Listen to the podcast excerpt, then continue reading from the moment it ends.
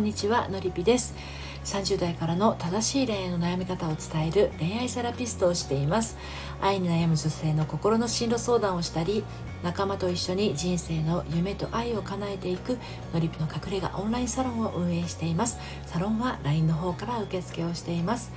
今日はですねもう彼とはやっていけないモードです。ということについてお話をしていきたいと思います。まあ、あのそんな風に思ってる瞬間があるとしたらそれってねいきなりやってきたように見えて実は積み上がってきたあなたの思いだったりするんですよということなんですね。で今日の内容についてはですね公式サイトの「読むセラピー愛のトリセツ」えー、彼とやっていく自信がなくなってしまったというテーマで綴っておりますのでご興味のある方は概要欄の方からあの目で追って読んでみてください。ということで配信の方ではですね、えー、まあその彼ともう彼とやっていけないモードですということについてねお話をしていきますが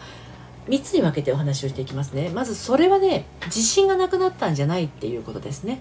うん。であと我慢を我慢で重ねてった結果ですね。我慢に我慢を重ねた結果ですよっていうこと。だけれどももう一個ここからが本物に化ける可能性もあるよっていうことでその3つについてねお話をしていこうと思うんですけれども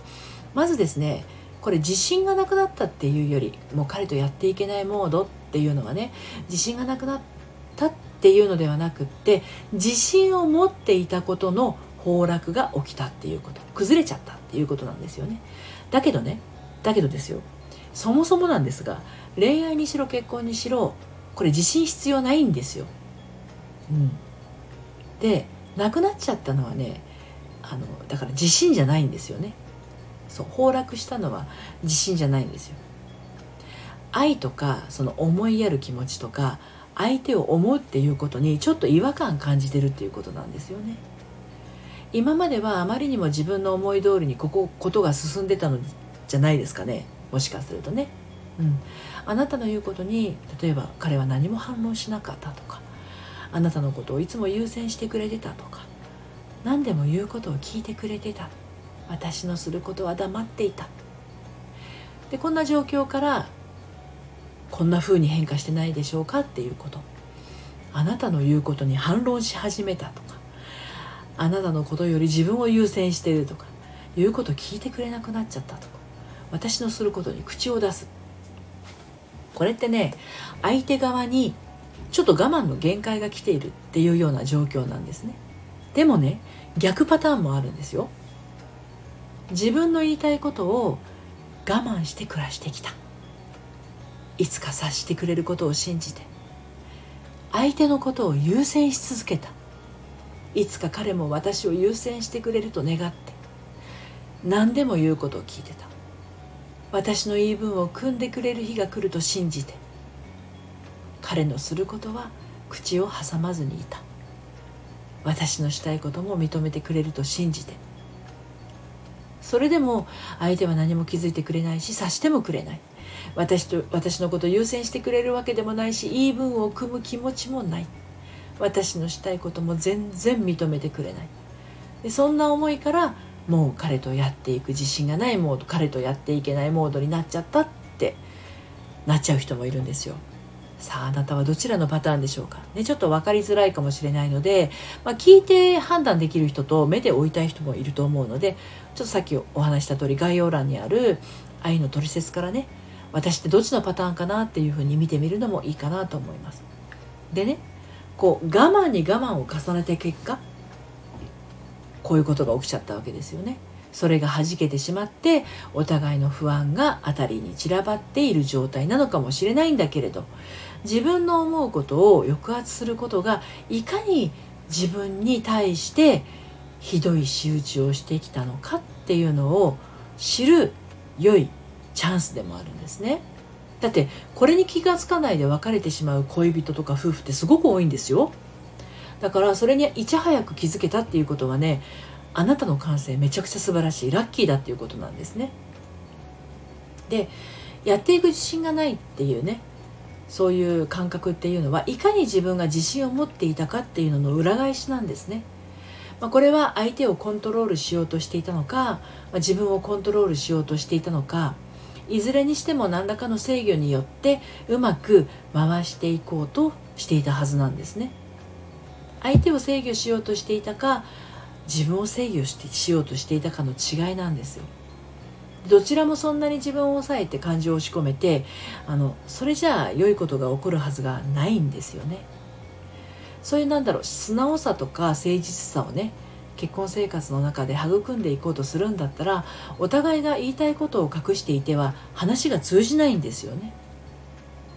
で最初にお話しした通りここから本物に化ける可能性っていういうものもですね実はあったりするんですよ。たとえ今もう彼とはやっていけないモードなんですっていう状態だったとしてもここから本物に化ける可能性はまだ残ってるんですね。でこれってねあの要するにあのいろんなことに気づき始めたっていうことなのでここからが本番だっていうそういう領域に入ったっていうことでもあるんですよね。でこのタイミングでこれからを諦めてしまってもう自分の思いに蓋をし続けてしまうか。それとも腹を割ってお互いの胸の内を語り合えるかによって運命の道は真逆に広がっていきます。彼とやっていけないっていうモードだったとしてもあの彼とやっていく自信がなくなったって思ってたとしてもね彼とやっていく勇気まで消えたわけじゃないからですよね。うん、彼とやっていく勇気っていうのはあなたがあなた自身とやっていく勇気があるかどうかっていうことにも関わってきます。あなたが本音で生きていくか本心を包み隠しながら生きていくかそれによって未来は変わってきます。誰だって自分がわからないものは不安でしかありません。人の気持ちを100%理解して把握することって難しいんだけどそれでも純粋な心を開いてくれているのかどうかっていうのはね相手は分かりますからね。今からでも全然遅くありません。相手への心を開いて本当のパートナーシップを築き始めるのか、まあ、それとも心を閉ざしたまま一生を終えるか、まあ、どちらを選んだとしてもそれはあなたの人生であり運命ですね。人は何歳からでもやり直しができるし自分が選んだものだったら選び直すことができます。あなたはどっちを選ぶでしょうかっていうことですね。でまあこんな風にもう彼とはやっていけないモードなんです。彼とやっていく自信がありませんっていう状態は最後にお伝えしますと自信がなくなったっていうより持つ必要のない自信を持っていたことへのなだれが起きている状態ですね。新しく立て直すチャンスを生かすも殺すもあなた次第ですよっていうことです。はい。えー、のりびの隠れ家オンラインサロンでもですね心の在り方それからパートナーシップの立て直し方をお伝えしています。ご興味のある方は概要欄から遊びにいらしてください。今日も最後まで聞いていただいてありがとうございました。それではまた。さようなら。